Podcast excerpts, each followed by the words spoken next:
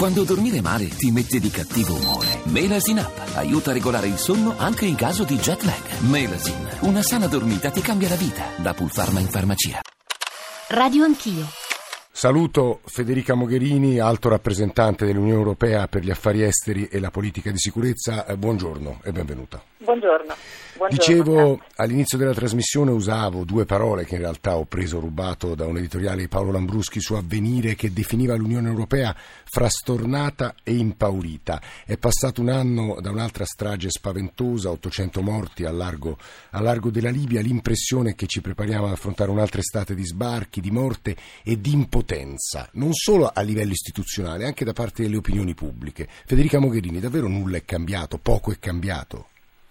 Moltissimo è cambiato, non tutto purtroppo e per questo continuiamo a lavorare, ma moltissimo è cambiato.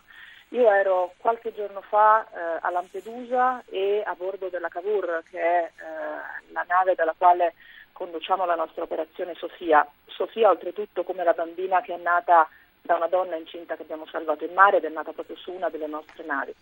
È cambiato per esempio che nel mare Mediterraneo, in quel canale di Sicilia, dove abbiamo visto troppe volte persone morire proprio un anno fa, oggi eh, c'è un'operazione navale dell'Unione Europea, bandiera europea con 24 Stati membri, che ha in sei mesi salvato 13.000 persone, di cui 800 bambini, arrestato 68 scafisti, neutralizzato 104 eh, imbarcazioni. È chiaro che eh, tantissimo c'è ancora da fare, però rispetto a un anno fa dove l'unica reazione davanti ai morti in mare era il minuto di silenzio e sì un senso di impotenza, oggi abbiamo dei primi passi di una reazione veramente europea. Non dico che questo basti, dico che però è un segnale del fatto che quando c'è la volontà politica l'Europa c'è, agisce unita e fa la differenza. Però l'impressione di alcune opinioni pubbliche, ovviamente di pezzi di ciascun paese dell'Unione Europea, è che i flussi non si interrompano. Di qui la paura e forse appunto l'essere frastornati da parte delle popolazioni e dicevo anche delle istituzioni, cioè non riusciamo ad arrestare i flussi, se ovviamente l'obiettivo deve essere quello di arrestare i flussi perché c'è chi viene a chiedere asilo, quindi è un flusso che non deve essere arrestato. Esattamente, Noi, eh, io capisco molto bene la, eh, dire la confusione delle nostre opinioni pubbliche, che a volte si riflette anche in una confusione di leadership perché eh, siamo di fronte ad un fenomeno eh, al quale l'Europa non è abituata in queste proporzioni. Noi stiamo vedendo eh, un fenomeno globale con movimenti di persone eh, nell'ordine di milioni di persone, di decine di milioni di persone. Eh, sono 60-70 milioni le persone nel mondo eh, che cercano asilo e che sono rifugiati. 60-70 milioni significa la popolazione di, una, di un grande Stato.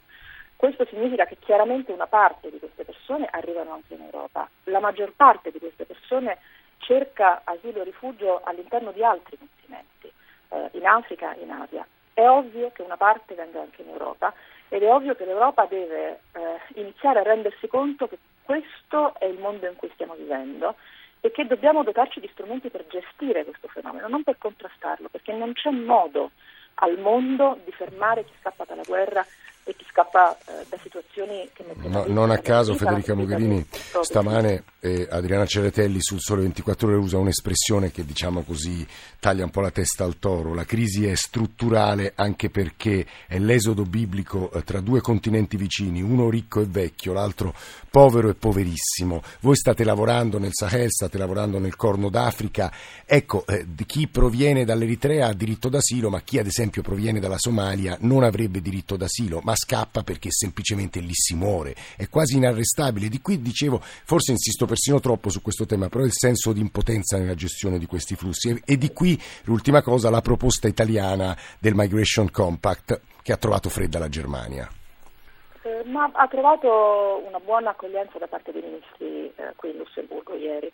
Eh, anche perché eh, è un segnale di forte investimento in un rapporto forte con l'Africa che noi abbiamo già avviato da diversi mesi, come diceva. Quindi è un, è un, documento che sicuramente contiene moltissime idee utili ed interessanti, la maggior parte delle quali eh, sostengono iniziative che già abbiamo, eh, stiamo mettendo in campo da diversi mesi, ma è un fortissimo eh, sostegno e molto utile perché chiaramente crea quella, ehm, quella condivisione, quella spinta politica che ci consente poi di fare il nostro lavoro con le risorse e con l'attenzione mm. politica di tutti che ci è necessaria. Ma vorrei ritornare su una parola che ha usato e che trovo giustissima, il fatto di vedere questo fenomeno come strutturale e quindi anche i nostri strumenti devono diventare strutturati. Per questo stiamo lavorando non soltanto sulla gestione del flusso nell'immediato, quello che dicevo prima sulla nostra presenza nel Mediterraneo, ma soprattutto sul creare rapporti di partenariato con i paesi di origine e i paesi di transito, che sia di rifugiati che sia di migranti. Noi abbiamo messo eh, in piedi un fondo fiduciario per l'Africa speciale, 700 milioni di progetti già finanziati eh, in particolari paesi da cui provengono la maggior parte degli africani che vivono in Europa, non per fermarli, ma per creare delle alternative, per creare delle alternative economiche, per creare delle condizioni eh, sanitarie di accesso all'acqua, di vita dignitose per quelle popolazioni nei loro paesi. E questo è un lavoro che va sostenuto economicamente da parte dell'Europa, politicamente da parte dei leader europei, direi anche delle nostre opinioni pubbliche. Dobbiamo renderci conto che questa è eh, eh, la, l'ampiezza e la, la, proporzione del problema. Eh, sarà un tema che, andrà, che sparirà da qua a qualche mese, però, per... però, è, però, è, gestibile. Eh, gli europei hanno lasciato l'Europa per decenni, gli italiani per primi, mm. hanno lasciato l'Europa per decenni e là dove sono andati eh, molto spesso sono diventati uomini d'affari importanti, sindaci integrati nella società eh, e molti sono tornati indietro in Italia arricchiti, eh, più consapevoli di come eh, sì, È un fenomeno gestibile, ci sta dicendo Federica Mogherini, tra l'altro toccando un uno dei temi. Sì. Gestibile. Eh, uno è un fenomeno temi... gestibile, certamente però ha delle proporzioni che l'Europa non ha conosciuto finora sì. in accoglienza, lo ha conosciuto quando erano gli europei a partire.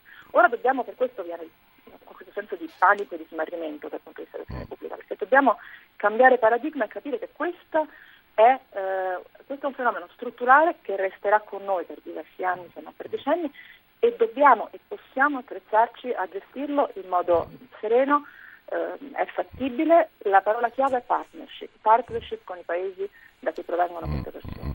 Oggi pomeriggio l'ultima cosa Federica Mogherini vi incontrate a Lussemburgo con i ministri della difesa, non si parlerà da quello che ho letto e capito di Libia, però Sarraj, il premier che però non è stato ancora purtroppo votato dal Parlamento di Tobruk, si preparerebbe a chiedere l'intervento militare dell'Unione Europea. Siamo pronti? Che accadrà?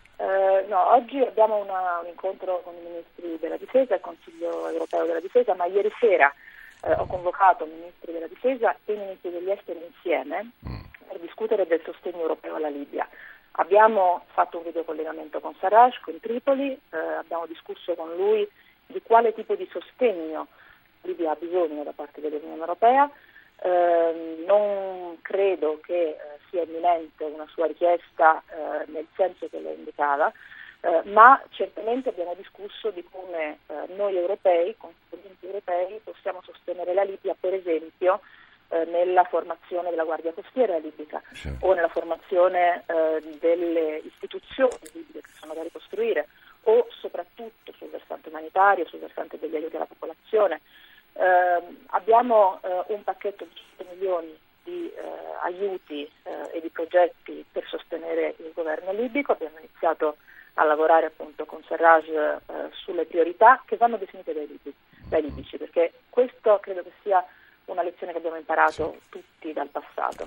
C'è bisogno che la guida eh, di questo processo sia libica, che siano loro a prendere la responsabilità delle scelte politiche e delle azioni che vanno fatte sul terreno anche sul punto mh, della sicurezza. Noi possiamo, dobbiamo e stiamo, lo stiamo facendo aiutarli, sostenerli sulla loro richiesta, sulle cose che sono prioritarie per loro. Federica Mogherini, alto rappresentante dell'Unione Europea per gli affari esteri, grazie per essere stata con noi stamane a Radio Anch'io.